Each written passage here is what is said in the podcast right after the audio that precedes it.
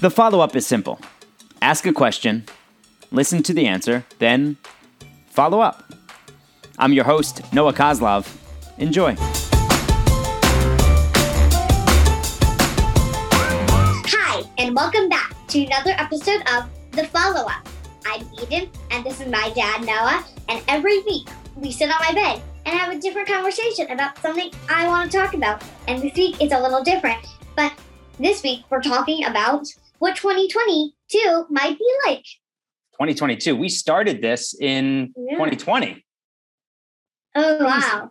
I almost said like 2020. It's sometimes funny, like because I'm so used to saying 2021, Right. but it's like 2020. I paused after that because I'm like, oh, 2022, not Yeah, and- 2021 or and I bet- 2020. and I bet when you write on your uh, papers at school, like four. you're going to be writing Yeah. 21 for a while. I used to do that all the time. Yeah. And then you're going to have to stop yourself and say, wait, no, it's not January of 2021. It's 2022. January 2022. Right. So we're It's doing this basically like time traveling back one year on your paper. You are. So we're doing on your this paper. a little bit differently. We're doing it on Zoom. Mm-hmm. I'm in the bedroom. You're in your room. We're still doing as much isolation as we can here. I never had any symptoms, but we did the, the the strict isolation for the five days, and now wearing a mask in the apartment for another five. But it wouldn't be best if we sat next to each other and did this. So we're doing it here. Mhm. So do you have uh, any idea what 2022 might be like? Um, depends on what like what Okay, topic. um, school. Like, school. Mhm. Uh, I think it'll mostly be just like you can. I think of it sometimes like this for school. It's just like it's just a continuation of like basically like your life. It's not like oh, it's a new year, everything's different. It's just like another day. so I think it'll just be like second grade, same, just going on again. But I, but I don't really think anything really is going to change at school. Um, like right now, where I am But what about or like Third grade. school. Third grade? Well, that'll I I'm like I'm kind of thinking like depends because like on what the COVID situation is then. We, Okay. Well, we can't predict what that will be then. Um, and then definitely like what school schedules are like after summer and stuff. Right, we've we've no idea, and Yeah, we have no idea. I can't really predict anything. I can only predict that next year I'm in third grade. right. That, that's not really a prediction. That's something I know. that's a guarantee. Yeah, That's a that's a guarantee. guarantee. What what um, I was thinking about the other day was that you're just, and I know we've talked about it before a little bit on the podcast that the whole mass in school full time thing, like as parents, we can say like, oh, it stinks. I wish they could do this or that, but that's just that's just what you know at this point. Yeah. And I know it's like like wearing masks. Sometimes it's like when you're wearing them for so long, it gets like really annoying on your ears. For me, it's just like I don't care because I'm so used to it because I've been doing it for like two years. Mhm, mhm. So It it's would- not it's like nothing.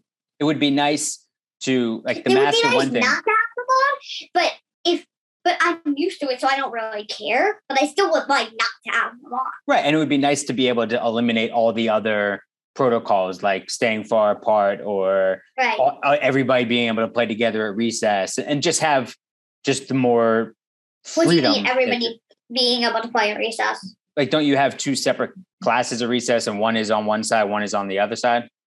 That's always been like that. Oh, really? You never, you never mixed classes at recess?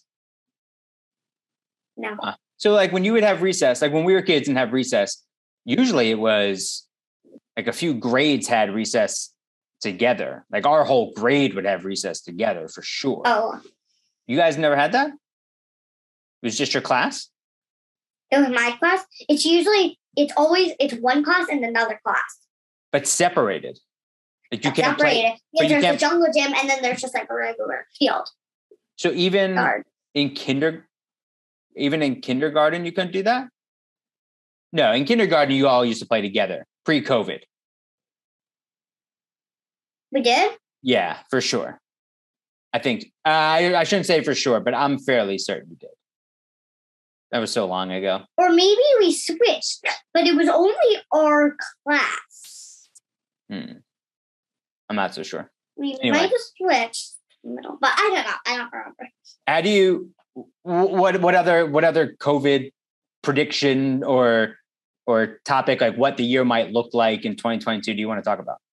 For COVID Yeah, like no, not even a prediction, but like when we said when I said what do you think it might be like, and you said well it depends on the oh, topic, and I maybe said we can. cool. Oh, I forget one. Maybe we can do like maybe like I don't like what basketball might be like because Oh, the NBA, so yeah. many players are out in protocols and have COVID.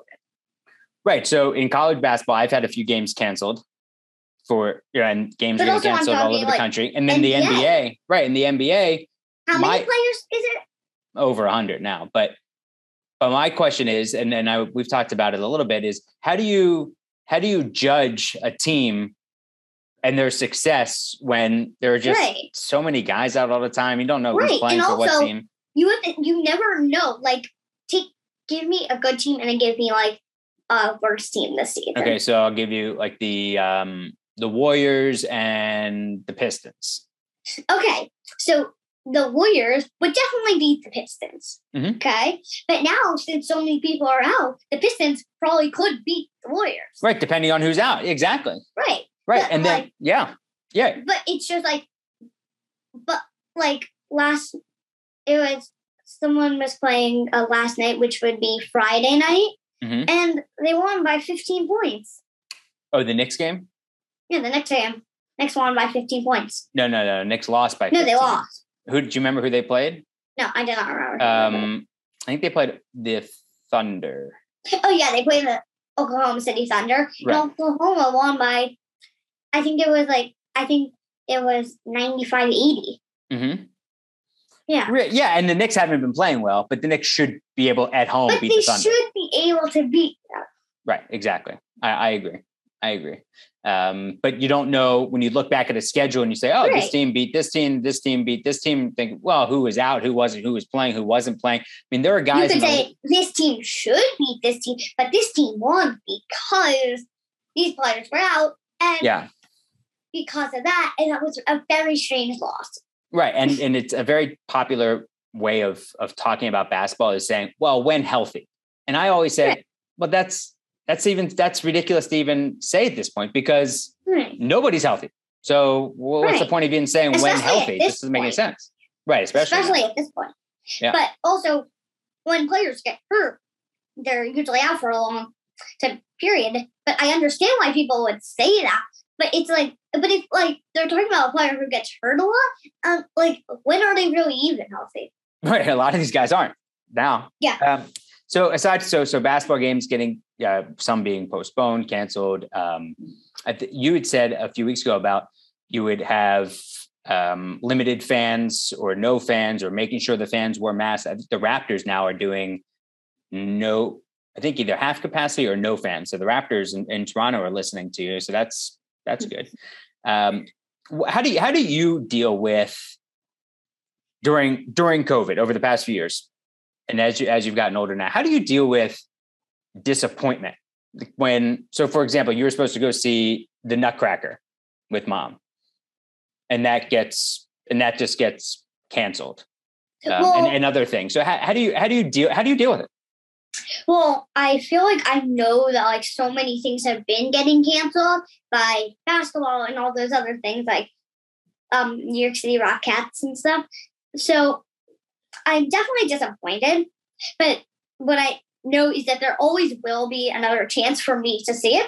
So that's another thing that I can look forward to seeing it now. But I still am disappointed that I couldn't see it this year. But I know that there will be an, another opportunity that I will be able to see. It's a really good way of thinking about it. Mhm. Do you, uh, do you now do you start to think when when you have tickets for something or you're going to do something in your head? Are you thinking, you know what?